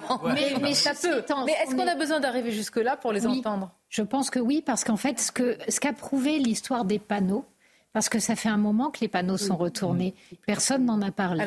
On commence à en parler. Pourquoi? Parce qu'en Allemagne, les agriculteurs ont bloqué les routes. Parce qu'en Allemagne, aujourd'hui, ils perturbent un certain nombre de circuits de distribution, etc. Et le seul conseil qu'on pourrait donner à nos agriculteurs aujourd'hui, c'est franchement faites pareil. Parce que même aujourd'hui, euh, on ne vous écoute toujours pas. C'est terrible. Et, mais ce qui aurait été intéressant, ce serait été de demander au monsieur de combien est son exploitation, combien d'hectares il, exploite, combien d'animaux euh, il a. Parce il vous écoute, hein, il va vous répondre. voilà, ce qui est hallucinant, c'est quand vous discutez avec des agriculteurs, vous avez parfois des gens qui ont des exploitations qui font 500 hectares, par exemple, ce qui, euh, moi, quand on me dit ça, pour moi, c'est juste énorme, et qui vous disent de façon très claire qu'en fait, aujourd'hui, avec toutes les augmentations et tout ce qui se passe, eh ben, ils en vivent pas bien. Euh, ils ont des conditions d'existence qui sont difficiles. Et monsieur n'a pas ajouté à ça le fait qu'il manipule des produits quand même dangereux, des produits phytosanitaires, et que beaucoup en plus ont été touchés par des maladies, parce qu'à une certaine époque, on ne leur expliquait pas comment se protéger. Bref, franchement, je pense que c'est une profession qui mériterait d'être entendue qui a eu le respect, euh, qui a essayé de se faire entendre de façon ludique avec ces histoires de panneaux renversés. Et franchement, aujourd'hui, euh, notre indifférence euh, ne peut que la conduire à avoir des actes plus forts. Et elle a raison parce que le combat pour l'indépendance alimentaire est essentiel. Regardez aujourd'hui, on a perdu notre capacité à produire des médicaments.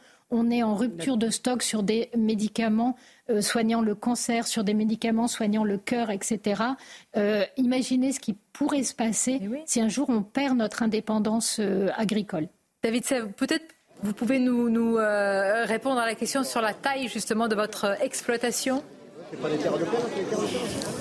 Alors moi, mon exploitation, je crois que c'est important ce qu'elle a dit, j'ai 160 hectares. Donc j'ai une exploitation qui est, qui est plus que correcte, mais euh, j'ai des difficultés à en vivre, en travaillant, en ayant une charge de travail et de responsabilité très importante. quoi. Aujourd'hui, euh, euh, malheureusement, la taille des structures ne garantit pas du mal. Et je vais même aller plus loin. Quand vous avez des charges très importantes et vous vendez pas votre produit, à la rigueur, celui qui en a un peu moins, ben, il perd moins d'argent. quoi. Donc aujourd'hui, c'est non, non, ce qui est, c'est très grave. Une deuxième année comme on vient de subir, et on perd 30 euh, ou 40% des exploitants. On, a vraiment des difficultés dans tout le monde agricole, du vin en passant par les fruits et légumes, en passant par les céréales et, sans oublier l'élevage.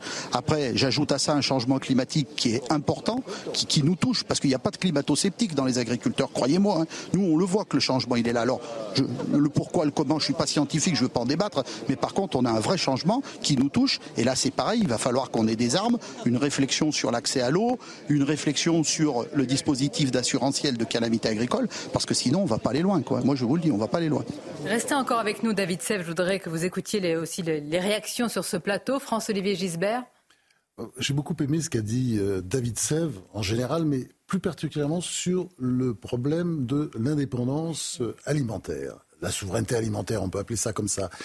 Le parallèle qu'il fait avec l'industrie est très juste, c'est-à-dire que euh, il y a eu un mouvement de désindustrialisation en France. D'ailleurs, je raconte ça dans le bouquin dans les années 70, euh, après les, deux chocs pétroliers. Et puis il y a beaucoup d'imbéciles qui nous ont expliqué, de droite ou de gauche. Euh, des deux côtés, que c'était très bien, que de toute façon maintenant l'avenir était au tertiaire, on pouvait se débarrasser de l'industrie. Aujourd'hui, il y a un mouvement de réindustrialisation, enfin non sans mal, avec d'ailleurs, euh, enfin on va quémander l'aide aux étrangers. Et euh, ce qui se passe avec l'agriculture, ça me rappelle un peu ce qu'on a connu avec l'industrie dans les années 80. Il y a un grand nombre de connards, à commencer pour les nommer les escrologistes, qui vous expliquent que voilà, c'est à cause d'eux qu'on en est là, c'est à cause d'eux le réchauffement climatique, et qu'au fond, on est arrivé aussi à un système avec l'abandon, l'affaissement général de, toutes les des pouvoirs publics. Euh, on est arrivé à l'idée que bah oui, de toute façon, bah oui, on a qu'à finalement, par exemple, importer nos pommes euh, de Chine par Amazon, etc.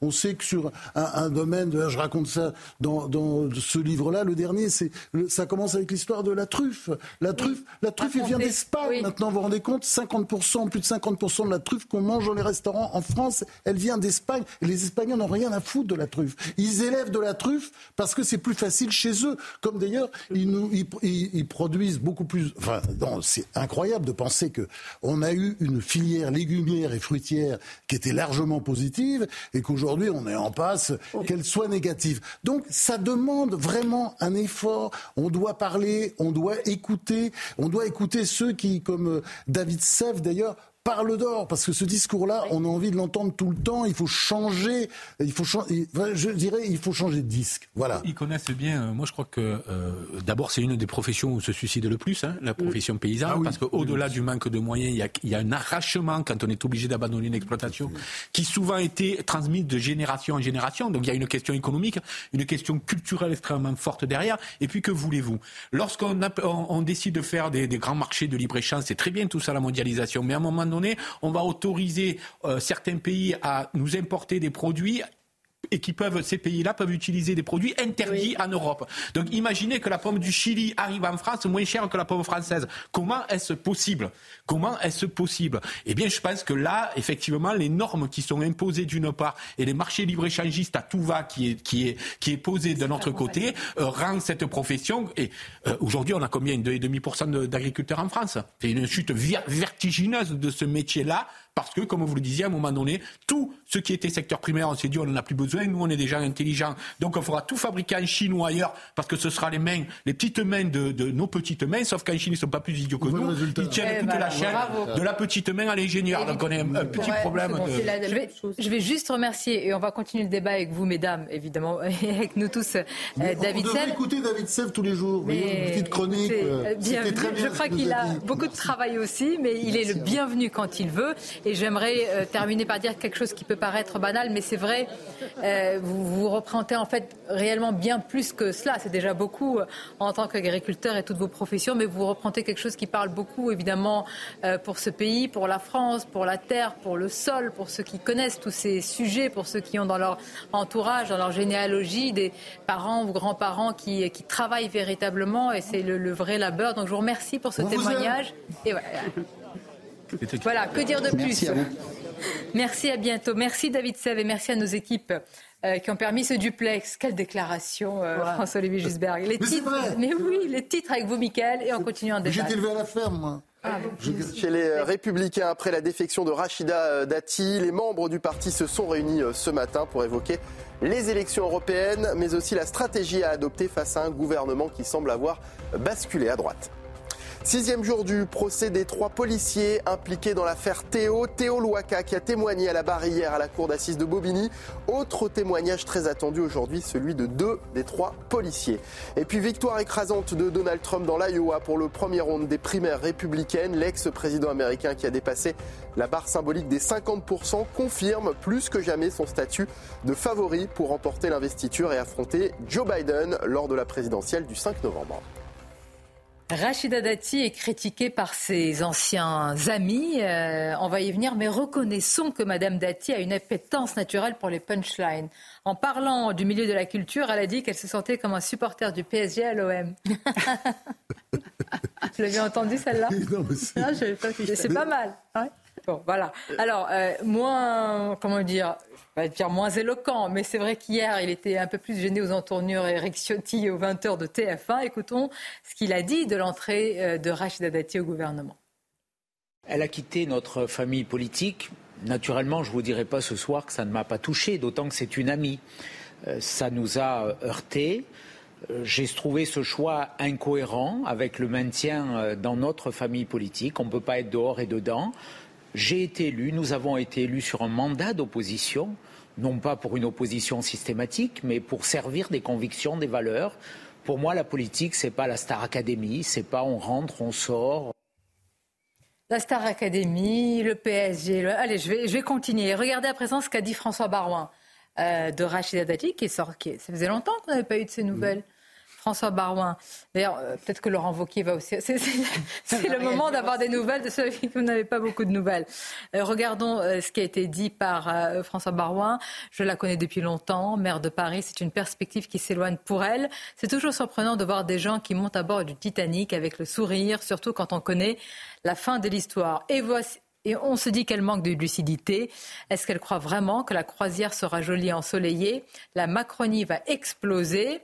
Il continue avec ce chant de sirène. Il y a toujours la possibilité d'attraper des grenouilles qui ont sauté de la brouette. Les sirènes sont sur le rocher. Elles vous disent Regarde comme je suis belle, viens. c'est pas mal. Hein. Et la dernière, c'est pour mieux vous entraîner dans les profondeurs et vous tuer à ceux qui acceptent le Titanic et le chant des sirènes. Je dis bonne chance et je serais également tenté de dire bon vent. Ah, Alors, pas mal. Oui, elle a répondu, ah. Rachida Dati. Ah oui, vous la connaissez du ah tac au tac. il s'attendait certainement à une réponse. Qu'a-t-elle dit Alors ça, ça m'intéresse. Qu'a-t-elle dit? Regardez, sur les réseaux sociaux, la nouvelle ministre de la Culture, François Barouin, est un héritier qui n'a rien fait d'autre dans sa vie que de profiter des protections qu'il a reçues et qui, au moment décisif, s'est défilé tant pour notre famille politique que pour le pays. Ses propos sont indignes. Je n'ai pas de leçon à recevoir. Une petite parenthèse parce que euh, étant à Europe c'est un très bon maire de Troyes. Tout étant à Europe depuis 13 ans, je sais qu'il est, l'ai pas connu à cette période, mais qu'il est passé par là. Et je connais aussi son histoire familiale, ses difficultés, comment il a perdu son papa. Ouais, ouais, c'est pas un héritier. Bon, non, non. Voilà. Après. Mais surtout. Mais c'est pas grave. Elle, elle, est comme ça, elle. Il y, a un côté méchant. Et, c'est ça qui va amuser, ça va changer. Vous bien ça, vous. Euh, non, je pense que c'est une bonne idée. Euh, Elle va faire du là, parce que je pense que euh, le gros problème de, de Macron, c'est clair, c'est qu'il n'y a personne pour parler en dehors de lui. Alors il y a maintenant Attal, ça c'est vrai, parce que Gabriel Attal sait faire. Et puis il y a les professionnels, mais qui ne m'aiment pas. Les professionnels de la politique, qui sont euh, évidemment Bruno Le Maire, il le déteste. Euh, Darmanin, évidemment, il s'en méfie. Euh, Vautrin, maintenant, je ne sais pas quels sont les rapports, mais de toute façon, elle n'est pas dans le travail, elle est plutôt dans, euh, dans les dossiers. C'est une, une absorbeuse de dossiers. C'est mmh. ça que ça va être sa fonction principale. Elle n'est pas là pour, dans l'expression vraiment. Et donc, euh, elle, Dati, elle permettra de dire ce que personne n'ose dire. Et elle est là pour ça. Elle est là pour s'occuper des cultureux qui, qui, que voilà, qui sont gavés de subventions et qui passent leur temps à cracher sur le, les ministres qui les ont euh, subventionnés, il faut bien dire. Bon, c'est un peu ça le jeu, et je pense que c'est ça qui va se passer, et c'est pour ça qu'elle est là. Et donc, de ce point de vue, on attend. je pense que le pouvoir, enfin, ceux qui l'ont nommé, c'est-à-dire Macron, parce que c'est une opération Macron, oui, et puis Attal accessoirement, euh, c'est ça qu'ils attendent d'elle, c'est-à-dire qu'elle réponde systématiquement. Et qu'elle fasse du dati. Voilà, du dati. Voilà. Eh, bah, c'est pas évident. Hein. Soit elle fait du dati, soit elle se fond dans la ligne du gouvernement, et dans ce cas-là, tout ce qu'elle peut apporter euh, part. Elle est déjà fondue dans la ligne du gouvernement. Ah. La première déclaration qu'elle a faite comme ministre de la Culture, c'est de dire je défendrai euh, l'exception culturelle française, qui est précisément euh, le système euh, qui concentre tous les défauts de, ce, de cet entre-soi, de, ce milieu clos, de ce copinage. Ah, oui, mais enfin, il y a aussi euh, le livre, le livre qui tient, enfin, toute une série de choses qui ont été faites quand même. C'est pas mal aussi l'exception culturelle française. Je vous, conseille, je vous conseille de relire les, les, pages de Roselyne Bachelot, qui malheureusement a attendu d'avoir quitté le ministère de la Culture pour dire tout le mal qu'elle pensait du système. mais c'est très, très, c'est très, très éloquent. C'est le système. Bon, ça, c'est sur le côté. Ça, c'est sur le côté. Euh, elle sera, elle sera dans le rang. Visiblement, il y a eu un deal pour la mairie de Paris. C'est pas, c'est pas euh, mauvais en soi, parce que quel que soit euh, le destin de la, Macronie au niveau national, je crois qu'à Paris, ça peut représenter une carte. Elle a obtenu tout ce qu'elle voulait de ce point de vue-là, et en échange, elle est rentrée dans le rang. Et c'est pour ça d'ailleurs que ça n'est pas un gouvernement de droite, c'est un gouvernement de gens qui sont venus sans rien, sans conviction, sans leur valise. Mmh. Euh, faire exactement ce qu'Emmanuel Macron va, leur demander de faire. Ce qui d'ailleurs annule leur valeur ajoutée, puisqu'il ne veut que des petits soldats, il ne veut pas de personnalité. c'est pas une prise de guerre, on est d'accord. existe différemment. Ah bah écoutez, pour les LR, c'est un sacré scalp. Et par hein. ailleurs, c'est pas une prise de guerre. Un, dernier mot sur l'échange avec François Barouin. Euh, François Barin ne l'a pas attaqué sur le plan personnel. Il a attaqué son choix stratégique en disant c'est un mauvais choix. De toute façon, la Macronie, c'est une mais je pense que Et elle, répond, elle répond direct. Elle a une méchanceté incroyable parce que c'est vrai que le texte de Barouin était. Oui, mais depuis le début, tout le monde euh, reconnaissez que les comment dire les, ce qu'on a vu circuler sur les réseaux sociaux ah, avec la comparaison euh, Malraux Dati quelle dégringolade. Bon, bah il y a vu du mépris de classe, elle en a marre. Et même de la part de Madame qui a été ministre de la Culture, qui était pharmacienne et qui s'est permise de, dire mais euh, elle y connaît quoi la culture? Euh, vous voyez un peu aussi le, mépris. Moi, je pense. Bachelot, on ne peut pas dire qu'elle n'est pas euh, cultivée. Hein. je ne sais pas si vous écoutez les grosses têtes. Elle a toutes les réponses. Elle est très cultivée. Comme elle le dit à un moment, eh Rachida Dati, elle dit Mais on va me demander si je sais lire. Ça veut dire quoi ça? Moi, je sens vraiment un mépris de classe. Et même, je vais être honnête avec vous, un mépris d'origine. Et j'aime pas, hein. pourtant, je suis pas quelqu'un qui me victimise et je n'aime pas qu'on se victimise. Et, et d'ailleurs, Rachida Dati, c'est ça qui fait sa singularité. C'est qu'elle ne s'est jamais victimisée, qu'elle est républicaine, qu'elle aime profondément ce pays, qu'elle aime même le patrimoine. Et quand elle parle justement... Patriote, républicaine, Exactement. et quand elle parle de l'exception culturelle, justement, elle, elle va lui donner une autre lecture à cette exception. Et je suis persuadée que dans sa feuille de route, elle va faire en sorte de voir réhabiliter tout, rénover tout le patrimoine, justement les cathédrales, les églises, les châteaux, etc. Vous allez voir qu'elle va faire un excellent travail parce que, parce que qu'on l'aime ou qu'on l'aime pas, c'est quelqu'un qui est extrêmement combative. Naïma, je ne disais pas le contraire. je pense, effectivement, et c'est pour ça qu'elle est venue en tant que guerrière. Mais même si elle est peu cultivée, on peut la critiquer. Non, mais euh, attendez, mais, pourquoi vous dites Comment on peut supputer Non, mais je dis, même, même elle le serait. On a quand même le droit de la critiquer d'un point de vue politique. Merci, voilà, Non, non, elle a une attitude euh, qui, quand même, euh, déclenche un certain rejet et qu'elle cherche. Mais qu'elle joue, elle joue Oui, oui, elle joue là-dessus. Mais ça, ça Ce que je veux dire, c'est que cherche ce rejet. on est d'accord que les ministres ne sont pas forcément, euh, je veux dire, et vous avez oublié de dire, elle n'est pas un poste au préalable qui va avec leur délégation. C'est ça que je veux elle n'est pas seulement là. Elle n'est pas seulement là pour abattre le caquet euh, des cultureux, mais ce sera aussi pour abattre le caquet des islamo-gauchistes. Vous verrez, là-dessus, elle sera eh ben, terrible. À l'épreuve des faits, on la jugera. À tout de ah suite, une courte pause. Il n'y aura pas beaucoup, il y aura beaucoup de paroles. Oh. Euh, j'ai beaucoup de sujets à vous soumettre. S'il vous plaît, s'il vous plaît. La natalité. La natalité très important. Et puis quand même la conférence de presse ce soir, vous ne m'avez pas rendu votre ah, copie. vous... avez préparé vos questions Oui. Bah oui. ah, oui. il, parle tout le temps. il parle tout le temps.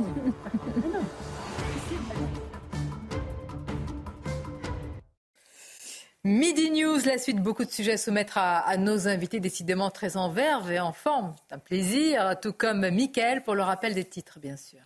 Je leur devais des excuses. Les mots d'Amélie Oudéa Castera en déplacement dans une école du 6e arrondissement de Paris, une école publique d'où elle avait retiré son fils aîné pour le scolariser dans le privé. La ministre qui a été huée à son arrivée et à son départ de l'établissement. Le nouveau Premier ministre fait sa rentrée parlementaire. Gabriel Attal a rencontré ce matin les députés de la majorité et a promis, je cite, d'appuyer sur l'accélérateur avec des mesures fortes. Il s'est également dit parfaitement lucide sur le contexte difficile dans lequel il a été nommé. Et puis à Toulouse, la colère des agriculteurs euh, ne faiblit pas. Depuis ce matin, plusieurs centaines de tracteurs défilent pour alerter sur la crise que traversent les agriculteurs. Ils, gênent depuis ce matin la circulation dans le centre de la ville rose. Merci, cher Mickaël. Alors, l'affiche des euh, européennes. Alors non, c'est pas le sujet que je voulais aborder. je voulais vous parler, peu importe, pas besoin de fiche. Je vais vous parler de natalité avec des chiffres extrêmement inquiétants. Alors, il est vrai que ce n'est pas spécifique à la France, mais les chiffres euh, relatifs à la France sont quand même c'est incroyable. Je voudrais qu'on écoute à ce sujet Marion Maréchal. En fait, il y a sur euh, le sujet de la natalité deux visions. Soit vous vous dites que c'est euh, par le biais de l'immigration que vous pourrez résoudre la crise de la natalité, soit vous y allez avec une vraie politique de natalité offensive et affirmée et assumée. Que pense-t-elle? Vous le savez déjà, mais on l'écoute quand même.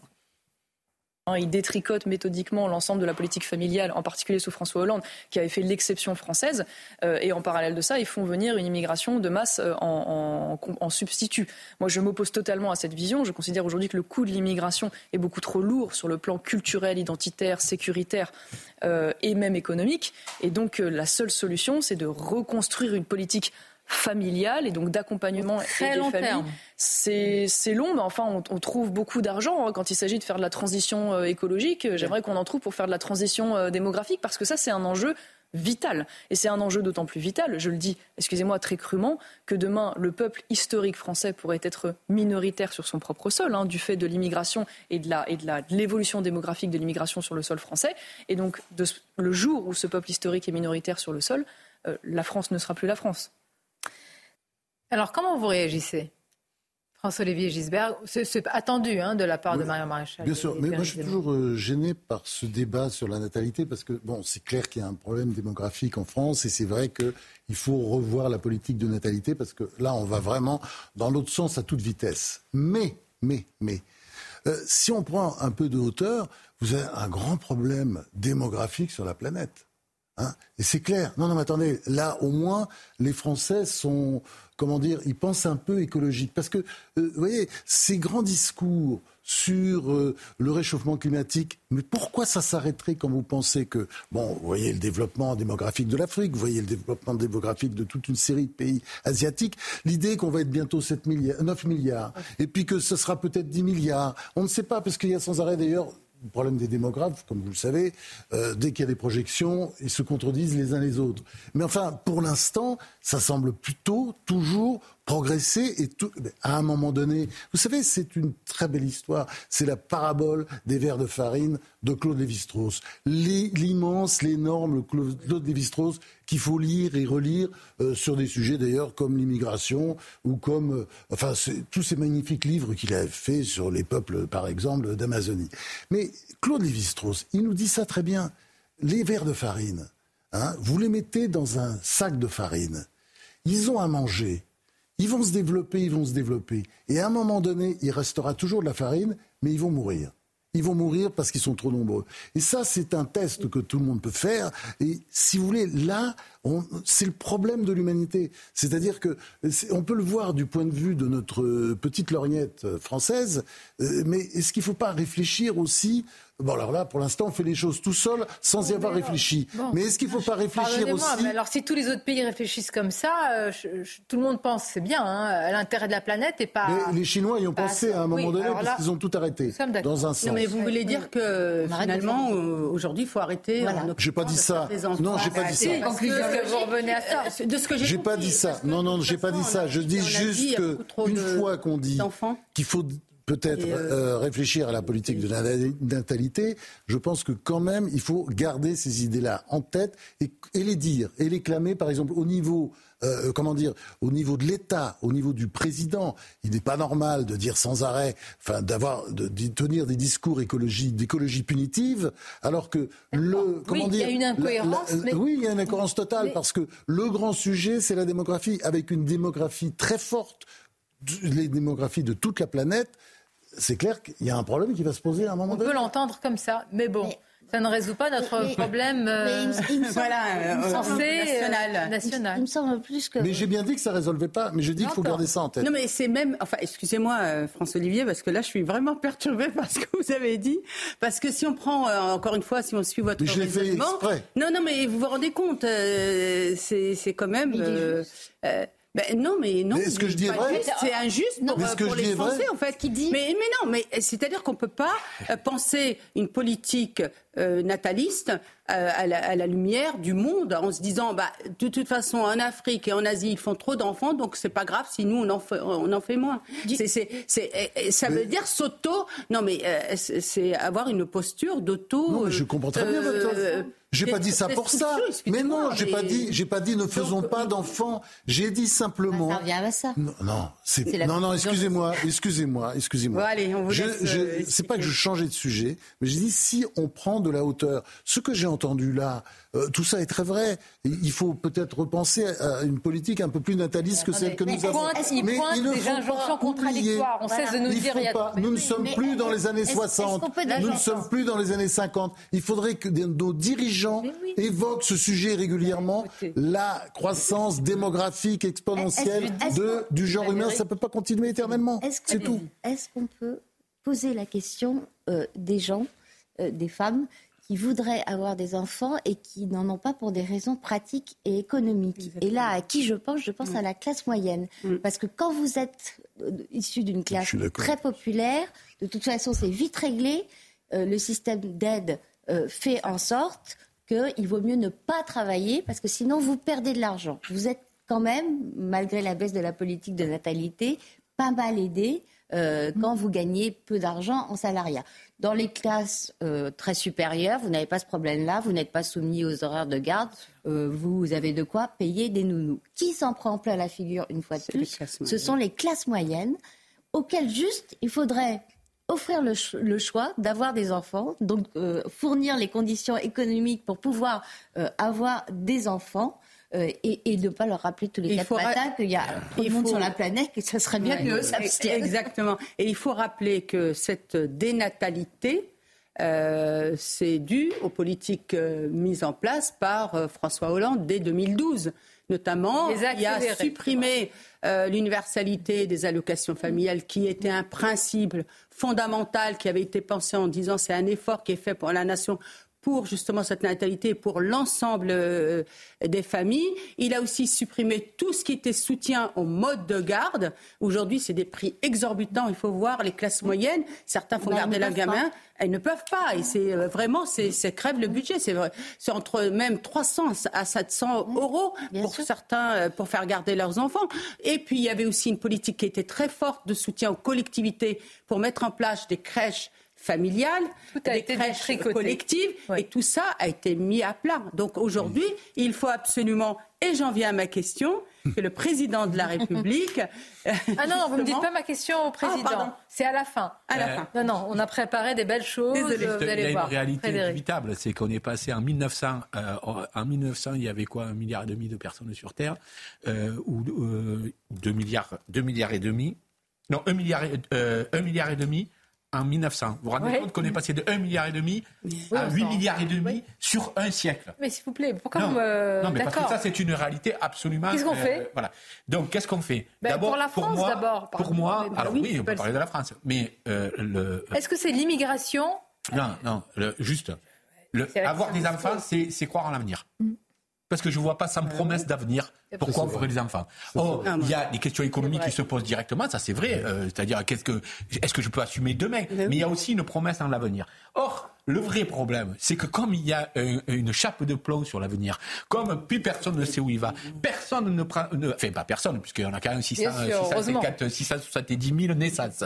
Donc c'est pas personne non plus. Mais enfin, de moins en moins de gens en font une priorité, tout simplement parce qu'on a peur de l'avenir et que la bascule qui a eu lieu autour des années 2010, où on a vu que nos enfants vivraient moins bien que nous, ce qui a toujours été l'inverse. Alors il y avait cette fameuse idée du progrès qui, euh, qui était aussi valable pour la, pour la, pour la démographie où on se disait mais mes enfants, je vais faire des enfants, ils vont vivre mieux que moi, etc. Ça, ça existait. C'est fini, ça s'est renversé, ça. C'est pour ça que le, le progressisme n'a plus aucun succès aujourd'hui. Euh, euh, euh, il y a une vraie peur de l'avenir. Donc, ce qu'il faut ancrer dans les esprits, si vous voulez, au-delà des mesures de la politique de natalité, c'est un espoir, c'est une vision pour l'avenir, parce que sinon, c'est impossible. Céline Pina, et on en vient aux questions pour Emmanuel Macron on rencontre aujourd'hui toutes les analyses sur le déclin ou la fin de l'Occident qui partent tous de l'idée qu'en fait on a une vision nihiliste de nous-mêmes. Autrement dit, euh, on méprise parfois les valeurs qui nous ont construites, l'égalité, la liberté. On, ne sait plus se battre euh, pour ce qui est essentiel et important, et on ne sait même plus vraiment qui on est. Et en fait, dans ce nihilisme, effectivement, vous ne pouvez pas vous projeter vers l'avenir, donc vous ne pouvez pas avoir l'optimisme de faire des enfants. Mais si on revient sur la question basiquement posée, parce que derrière tout ce que nous dit Marion Maréchal Le Pen, il y a ce qu'on vous dit en boucle qui est Si vous voulez euh, ne pas crever, abandonner, euh, parce qu'il n'y aura personne pour prendre soin des petits vieux euh, qu'on a fabriqués par pléthore, alors il faut une immigration massive. Et quand on dit massive, elle se chiffre en millions de personnes. Exactement ce que la France aujourd'hui refuse de façon catégorique. Quelle est l'autre possibilité auquel personne ne parle? Pourquoi est-ce que les Japonais s'intéressent à ce point-là à la robotique? Parce que eux, ils ont fait un choix qui est un choix civilisationnel que l'on peut admettre ou critiquer, qui est le refus de s'ouvrir. Mais même le, refus basique, c'est même pas. Même si dans ah l'esprit vous voulez devenir japonais, le simple fait que vous n'ayez pas la bonne couleur de peau, de toute façon, c'est mort.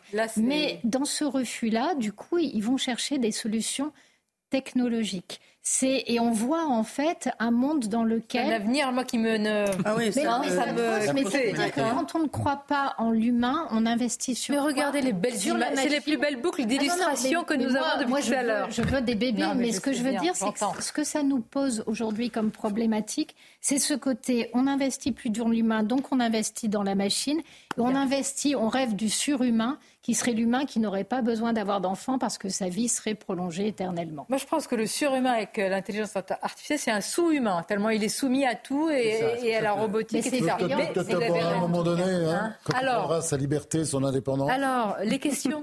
ah oui, l'intelligence artificielle va prendre son indépendance. Vous savez ce que disait Sylvain Tesson Il disait Moi, je crois à, l'intelligence artificielle. Le jour où j'enverrai une, se suicider. Moi, je vais demander à ChatGPT une question au président.